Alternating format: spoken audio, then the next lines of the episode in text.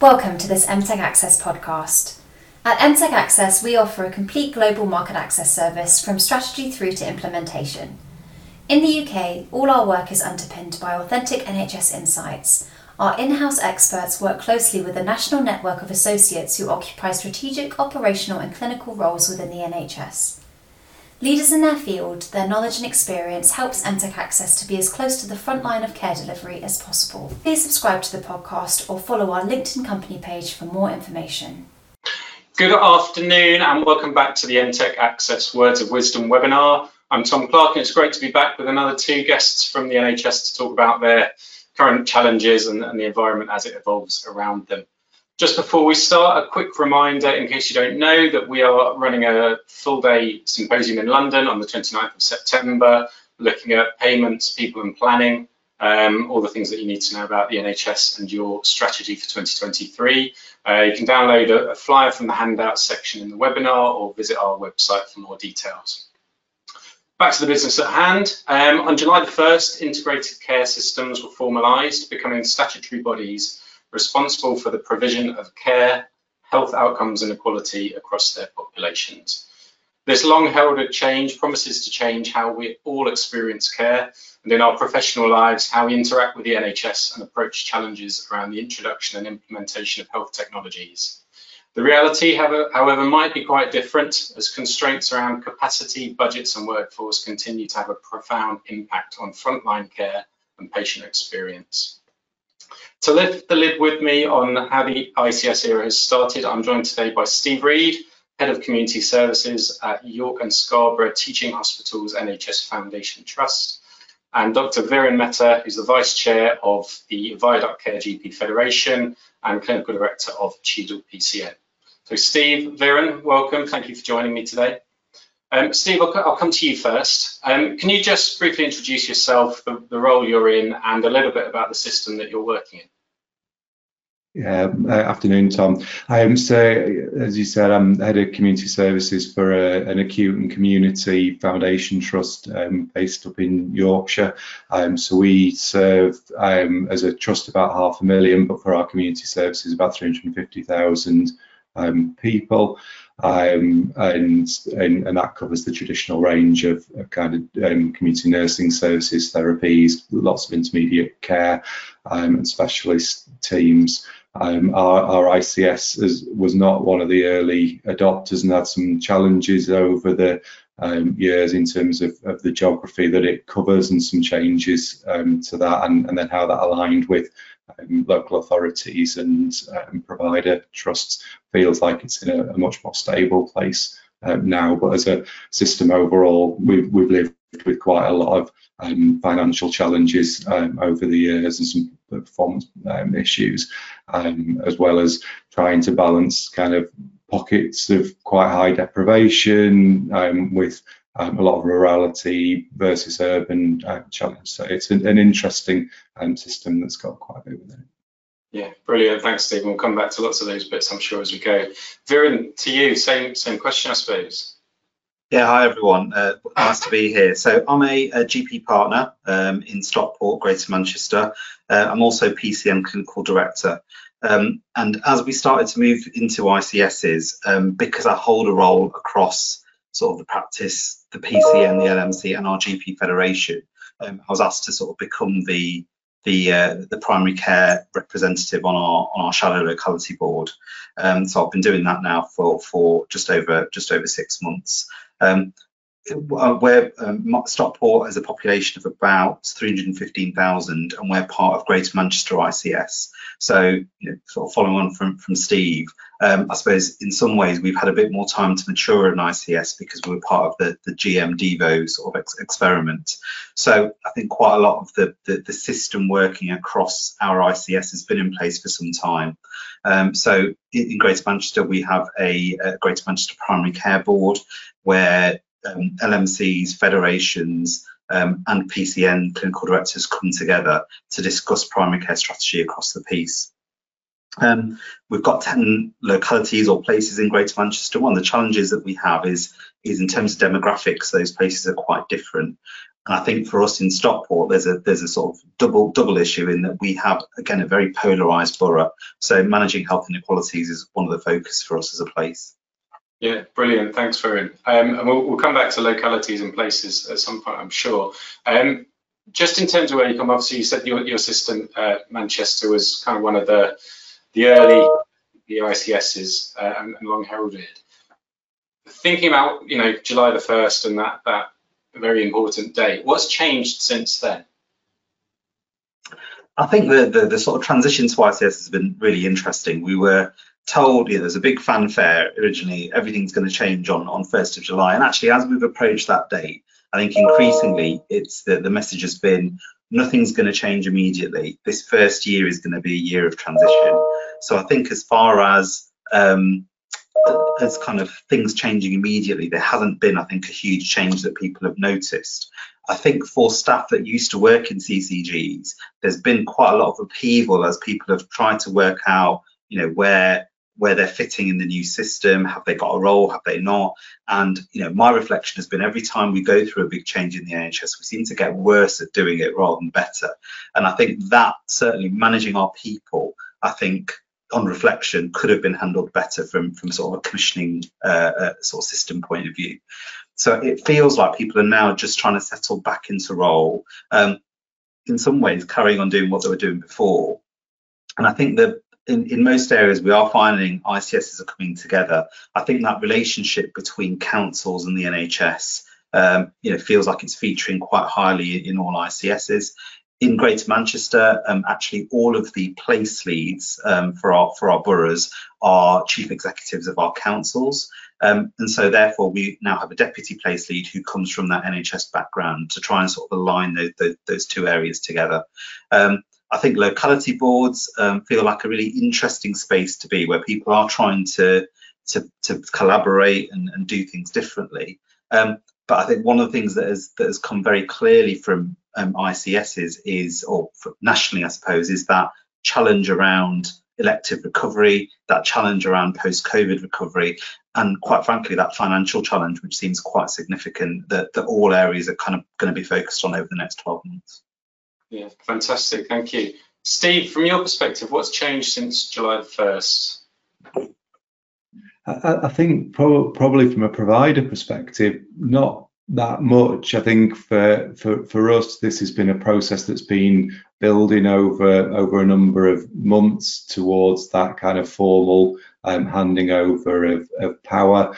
Um, I think for uh, as, as Viren says, for that for those individuals who are working in um, former CCGs or in, in ICSs, that was a really significant day in terms of their kind of organisation identity and and that clarity over what what their roles are. But I think in terms of from a provider organisation, we we we've, we've carried on as as we were. Um, probably slightly harder to find exactly where decision making um, is happening now as, as that balance, as, again, as Vera was describing between what you're doing at place level and what decisions are, uh, are being taken at, at, ICS or ICB um, level needs to, to, to work through.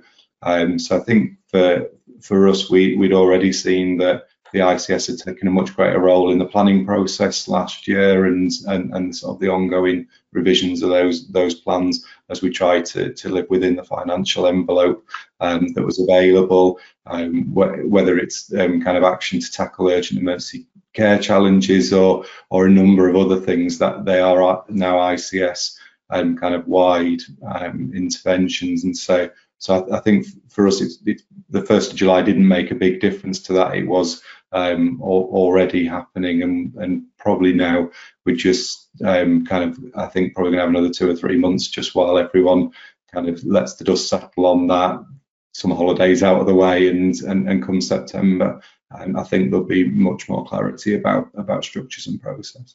Yeah, brilliant. Thank you. you. You both talked a little about about the journey, and it's been a period of time to get to, to this point, so it hasn't been a sort of an overnight switch. Do you feel that your, your colleagues in your organisation around your system are, are, ready to work in a system, a joined up system way, rather than still being organisationally focused, Steve? Yeah, I think COVID probably more than the move to, to ICS has, has helped people on that that journey. For certainly in the in the kind of the part of the system that I, I, I work in, it was it was incredible to see the the shift almost overnight from people feeling you know territorial around their organizational priorities and you know wanting to work together but as long as it helped to to achieve the things that that they were looking to do to to really kind of focusing on what's what is the biggest problem for our communities now and how do we all work together as best we can um kind of not not being precious about whose kind of staff or resources. It was it was really about that that common goal. And i think that's that's helped us as we're, trying to move to that way of working longer term.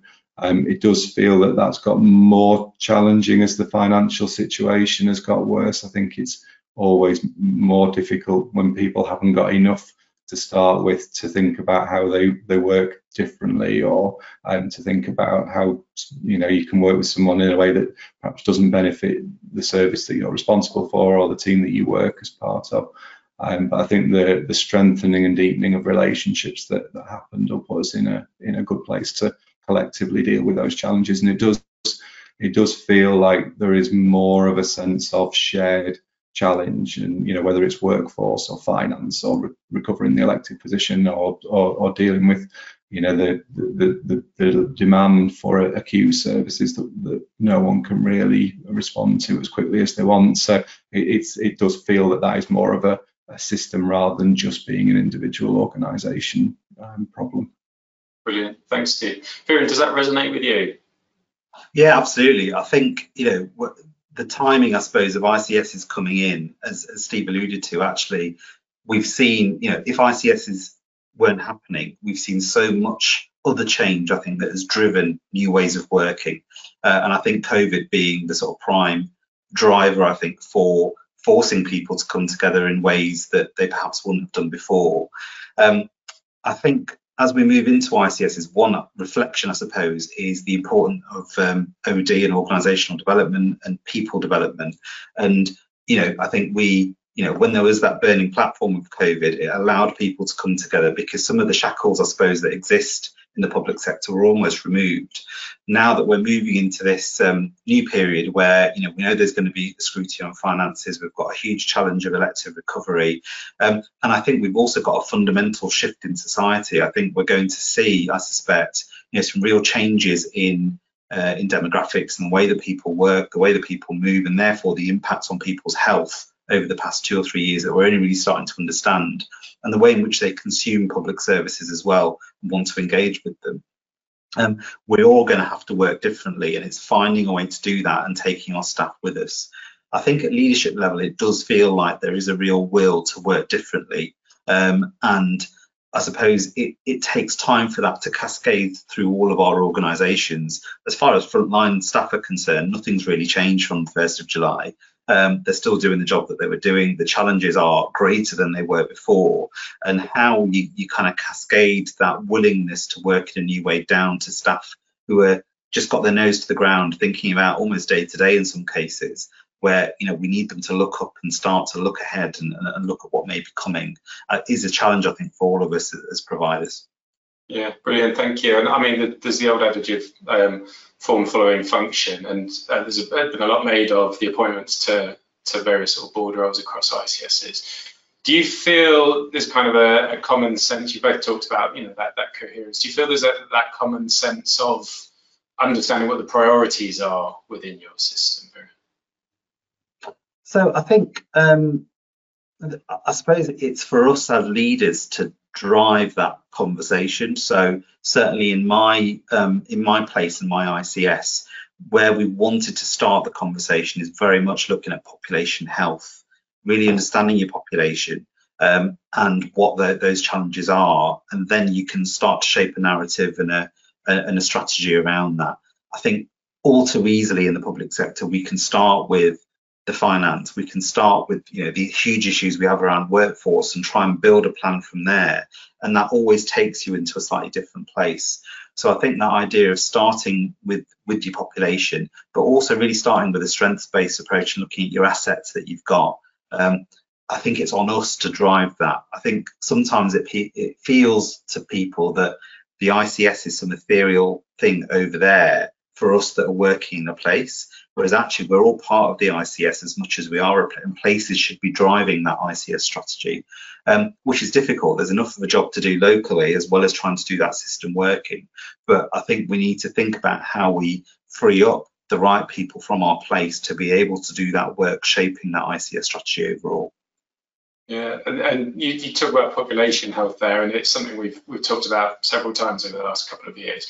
Do you think kind of your colleagues locally Uh, ready to, or have already made that mental shift around?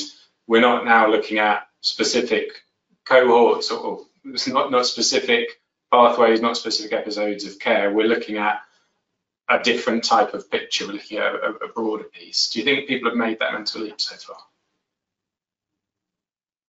So I think I think the the really I suppose in most most areas it's it's moving that conversation to rather than focus on kind of disease cohorts and specific kind of populations, it's really thinking about neighbourhoods and PCNs. Um, and I think that um, that working between you know primary and community care as well as social care, those integrated neighbourhood teams, really understanding your local population um, is the key driver, I think, to, to working in a different way. Because once you start to look at some of those population challenges, um, you recognise that actually the, the, the ability to really to turn that dial doesn't sit with us in health necessarily. It's those wider determinants that are really important. So uh, in our place-based board, as well as our neighbourhood boards, we're starting to bring in housing, we're starting to bring in the voluntary sector, we're bringing in health watch and patient representation, but we're also bringing in, say, our fire service and our local police and crime commissioner, because actually the ability to influence that health in its wider sense sits far out with the traditional services that perhaps were commissioned um, with the NHS. Yeah, thank you. Steve, I'll, I'll come to you uh, with the same question about have you got clarity over what priorities are for your system? I, I, think we've got a long list of things that we want to do, and the challenge is going to be how to prioritize within them and, and where that prioritization will take place. So that, you know, Viren's absolutely right that this is our opportunity to think differently about the communities that we're here to, to serve, what, what will make the biggest difference for them, um, and, and whether you're doing that at ICS level or place level or neighborhood level and and, and where those things are perhaps in, in in conflict because the priorities are different in different neighborhoods or different in different places how you then square that back at ICS level where the, the, the board and the, the partnership will be setting the, the overall strategy and, and direction and, and access to, to analytics.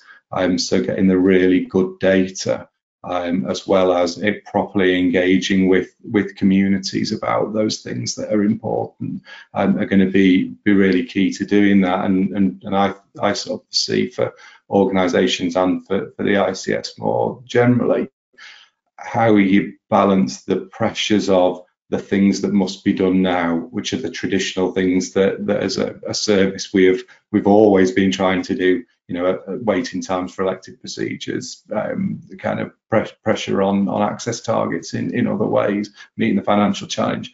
How you you you stop some of that in the moment to be able to do the other bit to to to reprioritize and then to commit to doing the preventative work that stops people going on to, to be in crisis or to, to need other interventions and doing that that work collaboratively with others recognizing the limits of, of where we do is is probably going to be the litmus test in some ways for, for the ICSs in terms of whether this is really a new new world or whether it is just a, a reorganization of the of the world we were in before. And I think it's probably a little early to to tell. I think that the language is different. I think the um, the the objectives that people describe and the the, the lens on inequalities um, and, and, prevention are, are, important. I think it's just it's kind of beholden on all of us who who work within those systems to make sure that we do keep those as being at the forefront.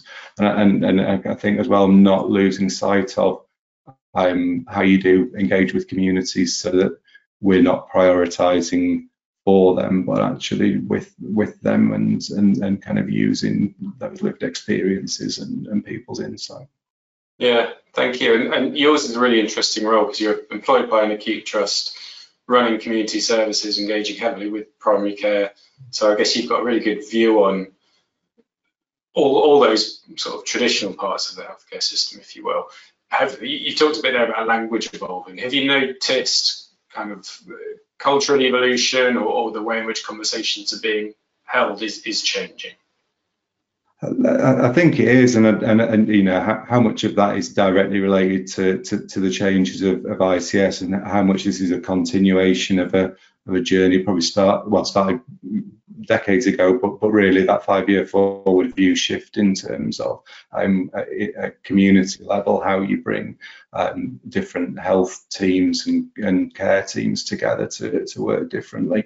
Um, and I, I I do sort of on a daily basis now see shifts in terms of people um, talking to other organisations where historically you would have done the work internally and then once it was ready you, you might have shared it um, but only to tell people what you were doing differently whereas now it does feel like there's more of a of a recognition that from the start you're going to do that that work together. You're going to think about whole pathways not just the the small part of it that you might be be responsible for. And and with that starting to unlock opportunities and i think the more that the the, the kind of frontline clinical teams see how their daily lives could be made better and make it easier to to support their patients in the way that, that they want to and the, the, the more momentum we will get to to taking that that forward um, I think there's still lots of work to, to do. Um, Viren was right about the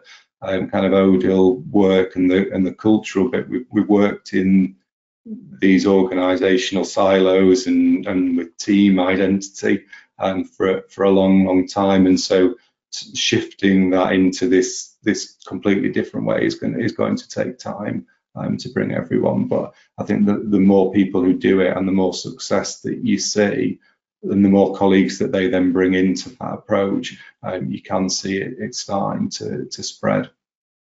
Yeah, brilliant. Thanks, Steve. So, so very just sticking with priorities for, for, for a little bit longer. So in, in primary care, um, you're subject to lots of competing priorities anyway. And now for you, you're a GP partner. You also sit on a, a federation and a PCN as well as being on the locality board. So you're kind of privy to possibly lots of the different drivers. So you've got your core contract as well as primary care DES um, and kind of locality things that be going on as well as national initiatives that are going to be thrown at you every once in a while. How do you or how are you kind of uh, managing those competing priorities at the moment? And there's a question. Um, so I think I think what um, certainly, I mean, you know, the, so at the moment I've role at practice level, PCN level, federation place level, but also ICS level in Greater Manchester. Um, and I think that what you've got to try and do is is my, my, approach to it is actually I don't say anything different at those at those levels because actually the right thing to do generally is the right thing to do. Your lens might be slightly different in terms of what you're trying to achieve, but I think I think the key is is, is what we we sort of said earlier. It's actually making sure you set your right priorities and set that throughout that organizational structure. So everyone feels they own those priorities. Everyone feels they own that strategy and direction of travel. And everyone can see that everything that you're doing both at practice level or at ICS level is taking you on that journey to that place that you want to get to. I think all too often we create strategy in a, in a room somewhere and just expect people to follow and go along with it. And I think the trick that we've got and how you do that across sort of the, the new structures in the ICS is really important. And I think therein, I suppose, one of the challenges that you've got is the brand of the ICS and the brand of the place, because we're, we're used to having, you know, either an NHS logo or a council logo, or, you know, people people have gravitated around those things historically. I think what each place has to do is find out what that identity is. How do you, so we've created the brand of One Stockport, um, which is you know all of us in that in that place coming together, regardless of which organisation we work for, but all working towards that that same strategy. And we have a One Stockport strategy that isn't owned by any one organisation, but hopefully contributed to by all, including the people that, that live and work in Stockport themselves. That's really difficult to do. Um, and I think that that shift in culture, you know, the whole purpose of ICSs was to break that traditional split between commissioner and provider. It's really difficult for people who've worked in either setting to do that overnight. We've had 20 years of increasing competition between providers in the NHS, and we're now talking about well, forget that and work, and now you collaborate in a in a provider collaborative and, and, and deliver, uh, you know, on a, on a set of kind of high level outcomes. That's really big change, I think, for our staff and, and for us, you know, as, as leaders of the system. And um, I think the more effort we put into supporting that change, managing change, which traditionally we often don't do as well as we could do, um, I think the more successful we'll be as we start to have conversations in a different way. Yeah, okay. And do, do you feel emboldened, I suppose, to be in control of those priorities? Whereas, you know, traditionally, having worked in primary care myself, you know, it's been a case of we've got a contract, we need to stick to that, and, and there are certain things that we rules we need to follow to to kind of play the game, if you will. Kind of that idea of coalescing behind the One Stockport. Do you and your local partners feel actually, you know, we're in control of this game now? It's our our place to decide what we're doing, and then the bits that we're contracted to do and what have you will make sure fit with what we're trying to do. I think that one of the so I think lots of us that became PCN clinical directors really hoped that PCNs would be given the freedom to really understand their population, start to plan services with our community services colleagues and our social care colleagues and our local sort of assets that we have in the community and start to do things a little bit differently. I think that was the ambition that many of us had. As the PCN DES has, has developed, it has turned into a bit of a nationally set list of directives that you have to deliver on, be that enhanced access. And, you know, when we have such different populations across the country, actually specifying that everyone needs to get an appointment up till 8 p.m. and on, all day on a Saturday um, as the kind of priority for what most PCNs are focusing on at the moment. How do we do that from October? As opposed to actually we've got a real challenge around health inequalities that's different in every PCN across the country. How do we understand that and tailor our service to meet that demand? So for me, I think it's been a bit of a shame that the, the PCN seems to have lost that direction into a list into you know a list of very specific nationally set um, indicators when actually the opportunity is much greater. And as Steve alluded to, the challenge certainly for me is how do you create enough headspace for people to still do that stuff when there's so much day to day happening that, that they have to hit in order to, to hit targets so that you get the finances to do the other stuff. Um, that's the challenge, I think, is, is a lot of the time it's just creating that headspace for people to come together and giving them permission, I think, to, to, to work differently. And I think we are yet to see as a place and as a PCN, how much autonomy do we have in decision making as we as we go forward in what's going to be a very challenging 12 to 18 months for, for the public sector? Um, how much is going to be set at ICS level? How much are ICS is going to have mandated to them in terms of delivery? Um, and therefore, how much freedom do we really have to do the things that I think all of us want to do, have the have the ambition to do? Yeah, brilliant. Thank you, Steve. I'll, I'll come to you just on that piece you know, you work a lot with locality partners all over the, the system. Are you seeing them feeling empowered yet, or, or are you seeing people finding that headspace to do things differently?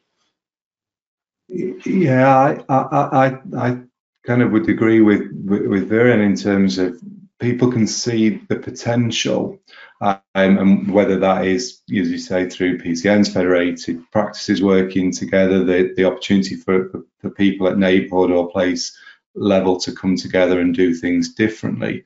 Um, and I, I, I, get a sense from talking to colleagues around, around different parts of the country that um, quite a lot of CCGs and providers had evolved relationships around their localities and ha had managed to move away from that really traditional commissioner contracts provider delivers um, sort of way of, of working. And, and I think there's a there's a risk with the ICS that because of the size that it covers and that it's harder therefore to have those kind of interpersonal relationships it, it, rather than doing what it intends to which is that kind of collaborative ownership of the problem in some ways it goes back to a more traditional sort of command and control way of working because it's dealing with such a disparate um, kind of range of um, different providers across the places that it serves and and, the, and as well a danger that we've added another layer of governance in because you've still got all of that those things happening at place that were before. You've still got your regional NHS England structure and something else has come in in the middle as, as part of that that decision making.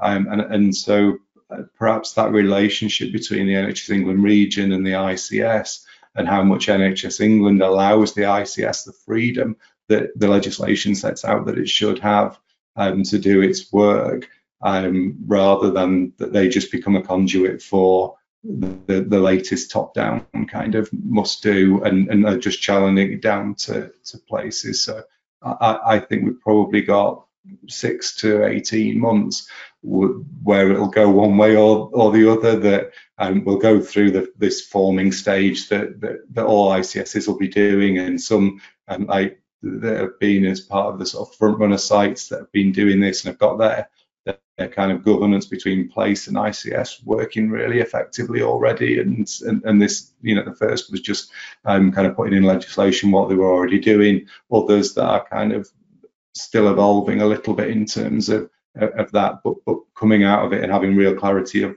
where the freedom to act lies. So at your place, these are all the things that are within your scope and this is where we want to do the work at a, a, bigger level because it makes sense to do it once and we can learn from each other and we can we can get those efficiencies and economies of scale um, versus that that it's as I say it just becomes um, kind of a, a, repeat of what we were doing before but just with a, a different group of people wearing wearing kind of organizational lanyards and and and describing it being different when when the day-to-day reality for, for frontline staff is unchanged. Yeah, brilliant. Thank you. Um, I, I wonder if you both help me out with something I've been trying to figure out. So I'm trying to think, what what's the new word for commissioners? So we use commissioners. Will we still be talking about commissioners in terms of those people at the tops of systems, sort of paying for and designing services, or are we going to have a new lexicon there? Wasn't on my original list of questions, but it's been bugging me. I think we should, um, and because I think in, in in defining what that word is might help the clarifying the role. Um, so because I think this that that it's more it should be more of a coordinating function, something that brings together um, all of those those people, not just traditional health, but but you know as as Viren was describing, kind of local authorities, wider services, really community and voluntary organisations um, to, to achieve the, a, a, sort of a shared set of, of um, kind of agreed um, priorities. Um, so I, I, think some something around a sort of coordinating function would be a, um, a, a better description. What do you reckon, Viren? Well, I think that's a very interesting question. I mean, I've, I've, I've been smiling quite wryly, kind of um, watching people from CCGs introduce themselves now over the past couple of weeks and trying to work out exactly what they call themselves and what their new role is. But I think the the core function of commissioning must still exist, mustn't it? You know that that so you, you hear that split of kind of strategic versus tactical, and and yes, but the the the, the what commissioning um, the ethos of commissioning, and what it aims to do, is still uh, something that's needed across across a place, but also across a, a system. Um, I mean, before commissioning, the, the word that was used for what commissioners do is was planning, and I suppose you know that that's kind of what what the and it may be that we start to go back to to, to that sort of language again. Um, it's interesting working more closely with lo local authority colleagues, where their view of commissioners and commissioner provider split, etc., is very different to what we've traditionally had in the NHS. Um, and I think as we start to work with our council colleagues more closely, I think that will evolve. But I think that that as Steve said, that function of planning, of coordinating, of that strategic work being done slightly separately to the kind of tactical work that needs to happen on a day-to-day basis remains really important, and it's important there's a focus on both. Yeah, brilliant. Thank you. Yeah, just a, a initial answer. Go on, Steve. Sorry, Tom, and, I know you're the question master, but I, I was just going to ask, ask Viren, kind of, do, do you think there's something that we can learn from the local authority model? So I think that there's there's lots that um, you know local authorities have worked in a in a different way to to, to the NHS for for a number of years, and as I said, I think they have a much more um, that, you know that, that I suppose the way in which they manage conflicts of interest, the way in which they manage um, that that that split between commissioning and provision, the, the way in which they're able to, I think, flip much better than we do between the strategic and the tactical, but still recognise that they are different and there's a space, a different space for both. Um, I think the way in which they engage with the private sector, actually, or the you know, the not the public sector, I think is definitely something where we we have a lot to learn. I think we have to tread carefully, but I think we can mature our relationship in the NHS with colleagues that actually have a huge amount to bring. Um, and the way in which we have that dialogue, I think, can has has the potential to, to shift quite significantly. Do, you have any thoughts on that, Steve, at all? Yeah, no, I, I think there's pro probably something we can we can learn from a lot of different sectors around how, how these things are done. But I, I, I think the other thing for me is um, that democratic accountability and the um, the, the, way that for, for, local authorities, central sort of national direction is is often secondary, barring what's in legislation, um, and instead take much more of their lead from that local democratic process and priority sitting that that is really centred on a place um, much more than I think the NHS, which is which is driven through their central man, mandate and targets. That, and, and I think some of the challenges we've seen when we've been working together with local authority colleagues often does boil down to that as as a difference in terms of, where organisational focus and, and approach comes from. So I think for for ICS is being able to to function in the way that local authorities have done with that real roots in in the place that they serve um, would would be a good opportunity. Yeah, brilliant. And and earlier on, Steve, you were talking about the sort of six to eighteen months, which might be a kind of defining period of time to see which way things go. Um, just picking up on that kind of local authority conversation, do you we've talked before about kind of earning autonomy for systems. Do you think that's going to be part of this? That systems that are really showing that they can do good stuff and are engaging well locally and actually driving change, implementing change, developing strong partnerships are going to be empowered to do more of it and others will be given more direction or do you think it'll be more consistent either there's direction or there's autonomy? Um, I, I, think that that's one way of managing that that relationship challenge with NHS England um, and, and NHS England focusing its energy and resources on the as you say, the, the places with the greatest challenges or, or that are not necessarily achieving everything that they um, set out to do. Um, it, it, requires some bravery because um, because allowing you know individual organisations freedom with foundation trusts or, or PCNs was was was a, was a challenge for, for the NHS, but suddenly you'd be talking about you know million plus population regions. Um, being able to to do, and, and Viren's probably got more experience of that from the from the Greater Manchester um, devolution work.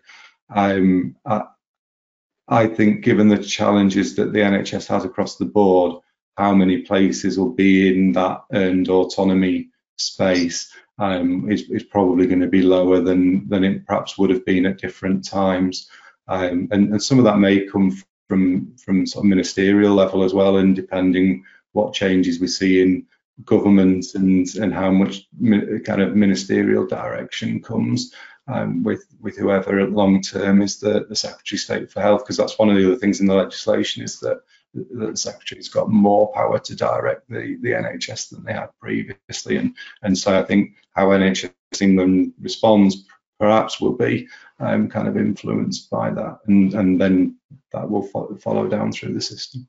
Yeah, brilliant. Thanks, Steve. So, Viren, I, I, want to come uh, come on to kind of the, the structure and decision making piece that we've kind of touched on throughout the conversation. Um, I suppose as a as a starting point, as the system develops, your, your uh, Manchester ICS and the component parts of it, what is it you want to see from the structure and the governance and that side of things to allow you to to do more locally? I think I think for, for most of us, I think clarity is what most of us are asking for as the, the dust starts to settle of of the kind of reorganisation. Um, and I think one of one of my fears is is that we end up having the same conversation at you know certainly for me at, P, at practice level, PCN level, you have the same conversation again at place, and then you have the same conversation at ICS because all, of those people are trying to to skin the same cat and, and, and tackle the same problems. So I think clarity around what's the focus of the ICS. Um, and you know, for me, it should be doing the things that is best done at that scale, um, and, and and sort of solving those system problems um, around sort of tertiary level um, sort of provision, around um, some of those really fragile services where we're bringing those things together is, is helpful. And I think once places know that that that's that work is happening at the, the system level, they can then be much more clear about what they are doing at place level and what their key priority is. And as I said, really speaking, every place should have a different uh, type of priority because we're all very different and our challenges should be different, even though there are some key cross-cutting things go going on in between. I think that, that, working at system level, but also working collaboratively at place level has some opportunities around, I suppose, what I'd call the enablers. So, you know, actually, how do we address our workforce challenges collectively? At, at, at system ICS level, you've got much more ability to, for example, to to influence your higher education institutes around um, you know, training and development. You've got much more ability to think about um, actually kind of aligned roles across health and social care. Um, and and you know people. Uh, so currently, one of my current challenges is you know I'll go and visit a patient at home. They're all about district nurses and uh, and then and then also have a care package and so people coming in um, during the day. How do we reorganize ourselves so that we can try and align some of those contacts and make every contact count um, and try and use some of those generic skill sets across the piece. That requires quite a ch- again a shift for our for our staff in terms of their, their focus and how they work, but also requires some flexibility across organisations for people to be able to work in that in that slightly different way. So I think I think it's about I think clarity of what's happening where.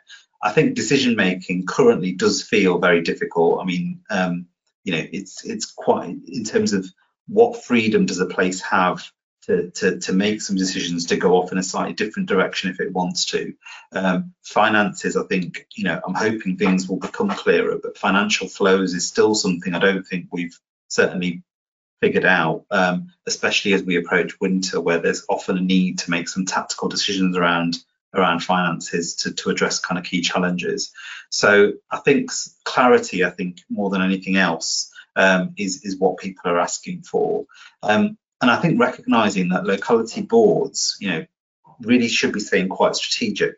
So I suppose where those more tactical decisions that perhaps would have been made between CCGs and individual providers before um, at a place level, how does that happen? And I think one thing that we've not talked about is the provider collaboratives or provider partnerships that are evolving. And in some places, they've been in existence for, for, for many years, and some places they're, they're, they're a new entity. I think increasingly um, the importance of those provider collaboratives, I think, in terms of being able to, to, to work cross provider in, in new ways, you know, recognizing that there isn't more money, we're going to all have to use our resources more effect- efficiently than we currently do. Yeah, brilliant. Thanks, Viren. There's definitely a couple of things I think we'll come back to in, in there. Steve, in terms of your system's kind of structure and governance, what do you want to see from from things across yours? Yeah, I mean, I completely agree with with, with. That clarity over where decisions are made is going to be crucial because um, you, can't make every decision at, at ICS level. You you need well, local insight to make some of them anyway, but also there's just too much um, that needs deciding for it all to, to sit centrally. So knowing what is delegated to local level and, and, and the resources that are there within that locality's um, kind of gift to to use uh, as they see fit and with with freedom to move those around. Um, it's going to be really important for for people to know who's doing what and, and where they're doing it, um, and and also not to be left in a the risk is inertia whilst it's not clear where decision making is that that in the end decisions don't get made. Um, so so I think for for me that that's a real priority. Um, I think that the, the collaboratives is a, is, is a good one to think about because I, I see it happening uh, sort of both horizontally and vertically. So you've got and, and perhaps you, you know, Viren and I both work around community organisations. We feel it probably more than than perhaps our acute colleagues because there's a there's a desire to collaborate as community health providers across the ICS and some real rich learning that you can get from understanding what other others are doing in different places because sometimes it can be a bit insular um, in, in, my world around community because your relationships are all within the place and um, so knowing what other community organisations are doing, and the same's happening with primary care, working in increasingly sort of larger collaborations of primary care up to, to sort of an ICS level collaborative. So you've got all of those vertical collaboratives happening in an acute one, whilst at the same time trying to have horizontal collaboratives happening at place level where all of those different types of organisation are, are coming together. And the, it's it's it's not a bad thing that you've got both of those, but the risk is you're not quite clear who's doing what and where, and, and you end up having, as Viren says, the same conversations two, three, four, five times, um, each coming to slightly different conclusions or with, with, with slightly different people in them. And we, there's not enough time in the day already to, to do all of the things that are needed. And we talked earlier about priorities and how do you make the headspace and time for people to to work on the population health challenge, which when we come back to is is the real um, kind of goal of, of working in this way. So so I think the the, the cleaning up of the governance, um, which is why I think you've got that six to eighteen month period, is because it will take a bit of time for that to work out and you know people to know what their their roles are, particularly for people who are working in commissioning roles before, and I, I think are still getting that clarity. And as that comes, there'll then be some transition as as, as people move and and do different things, and, and and therefore systems come back together with the people who'll be working in them. Um, it will be making sure that we do things at the right level once. Um, so it, we should delegate everything down as low as we can other than the things we're doing it 50, 60 times across an ICS is a duplication of effort because it's the same it's the same conversation and the same work. They're the things we should be doing once at, at ICS level or doing at their place, but really getting as much down to, to that neighbourhood um, team level as, as we possibly can, and definitely trying not to do it three each of the three levels. Yeah, thanks, Steve. Just just listening to you there, without wanting to do you out of a job, do, do you think community services, as they have been commissioned, pre, uh, sort of historically, will continue to be a thing, or do you see that just kind of being absorbed one way or another into either place or or neighbourhood type working? Yeah, I mean, functionally, they will, you know, there will always be a need for for, for the work that they do. Um, I think you've already got a real mixed bag of organisational models for delivering that, from you know standalone community organisations as um, sort of community organisations um, through to um, sort of NHS standalone community providers, being part of mental health trusts, being part of acute trusts. Um, so um, being being kind of properly paired up with with local authorities in some places in the in the country. So uh, I think you you will probably see that same kind of variable approach across the country in terms of places doing what makes sense for for them and for some that will be still being hosted within foundation trusts within the within the area. Um, I, I, think you may also get some places where actually the maturity of PCNs or federations of, of PCNs is is such that they could take on the, the delivery of community services. There's a, a risk for me around some fragmenting some of that down too far in terms of kind of governance and uh, and, and, shared ways of working. But I think it's probably going to be horses for courses. It's it's it's it's going to be based on the organisational structures and their their maturity, their um, kind of relationships, trust, and and, and I, I see a, an evolution of that um, sort of local provider organisation that's going to be doing a mix of local authority, you know, some of the work that's traditionally done by local authorities around social care, the work around community health, probably some elements of, of mental health, some elements of, of primary care provision, and some more things that we'll add in um, with shared management structures. But what organisational form sits behind that, um, I, I, think will will probably be different in different places because um, you know we can't just do things once across the NHS. It'd be far too simple. yeah, thanks, Steve. Viren, you let the, the, the finances elephant into the room. So, um, what in terms of that, obviously, there's lots of conversation around um, doing things differently, innovation, everything that goes with that. But the money's not necessarily there to attach to that. How do you see that kind of playing out? Do you think that the lack of funding is going to stop innovation, or, do you think there'll just be different ways to approach it? So I think um, it comes down to the maturity, I suppose, of, of, the system. I mean, it's not that the, the funding isn't there; there there is. So I think there's there is always an opportunity for us to look. Now we're looking wider than just the NHS at, um, you know, uh, maximising efficiency um, and driving out duplication. I think the amount that, that goes in duplication and wastage, I think there's a huge opportunity to look at that differently with different partners around the table. Um, I think the, the the flow of funding and where decision making around funding sits is probably in some ways the, the, the bigger issue. Um, where you, you, you know I think all of us ideally want to have that focus on population health. We want to move from a more, you know, from a reactive system to a more proactive system that focuses on prevention.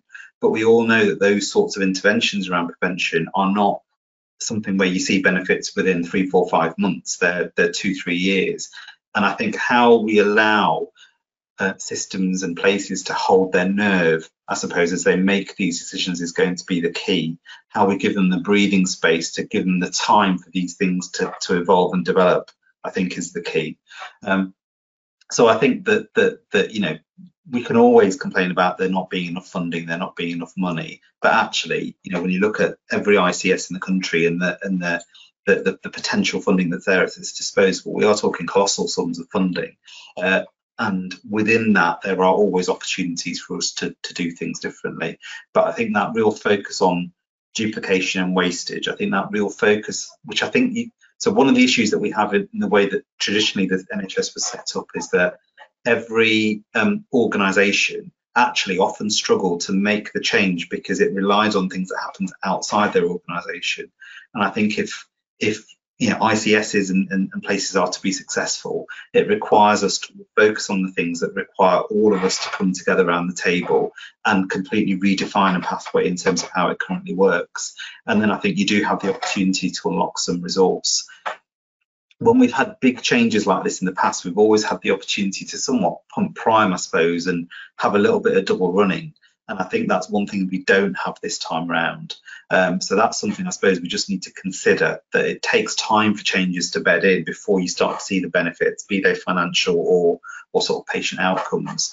Um, and it's it's whether whether the new structures will allow that time. I suppose is the biggest question for me. Yeah, brilliant. Thank you, Steve. Same question to you really about kind of where how's your system going to innovate? Where's the money going to come from? You've got any clarity around that. Uh, I think probably limited clarity today. I, I, I kind of reflect on some of that real strong innovation we saw in COVID. Undoubtedly, some of it was the was the was the kind of pressure in the moment and the need to do something. But the other part of it, which we don't always talk about as much, was the access to money became not a challenge at all. So anything you wanted to do, money wasn't um, a barrier. And, and, I think what we saw with that is an, an unlocking of the creativity in within public services generally that is often constrained by how are we going to fund this or how are we going to resource it um, and and so how as, as, as an ICS and how as as a system we start to bring together all of those little pools and pots of money and funding that, that are always there into a more um, kind of like almost like an innovation fund that you can tap in to do to do the double running and to do the the, the kind of proving that that way works. And and the opportunity we, we start to have by working together across uh, sort of organizations and and services is that traditionally we, we might have done something different in community health where the benefit largely sat in primary care so so then your challenge becomes well who who pays for that i think as you as you work as a system it, it becomes less of an issue where the benefit falls and where the investment comes from because it's all part of um, of the same. I think there's still an issue there about you know kind of resource flows across um, teams and services within that, that bigger structure, but it, it really is not an opportunity to think, and, and, particularly where those economic benefits fall broader than the NHS. Um, so certainly into social care, but but also um, kind of into the, the wider public sector, thinking about how we use the, the billions of pounds, if we're honest, that we've got at our disposal to to do more yeah. good. Brilliant, thank you. Um, well, I've just got a couple of minutes left, I suppose. The, the, the last question, well, the penultimate question, hopefully. Steve, if in terms of that bit around innovating, if you could do one thing differently, or you and your colleagues in, in kind of getting towards a more joined up way of working, what would the innovation or the area be for you that you'd want to look at? I, I think the thing that comes up in, in almost any conversation around integrated work, you know, more collaborative working is around access to shared records um, and the ability for, for people to all have access to the same information about the people that they're they're working with. So I, I think for me, if, if we only allowed one thing, um, it would be a, a, a, single, easily accessible digital record that that, that, that worked. Um, I think one thing on its own is never enough, but but that that for us would be a would be a really big thing. Yeah, Viren, you're not allowed to say anything. So what would your one thing be?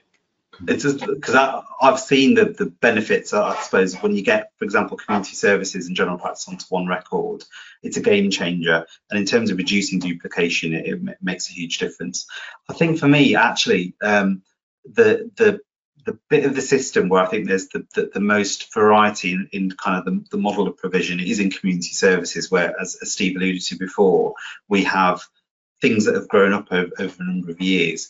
And within community services, I think the bit of the system that feels particularly fragile for me, where I think we can do a lot and innovate, is that intermediate tier. It's that step up and step down between primary community care and secondary care, where you know, traditionally people have often ended up in a hospital bed and then stay in that bed for longer than they need to. And, and that, that process of getting them back home and getting them to, to um, hopefully as, as, as full function as possible is often that you know, lots of different providers in that space, lots of different um, sometimes perverse incentives for people to do one thing or the other.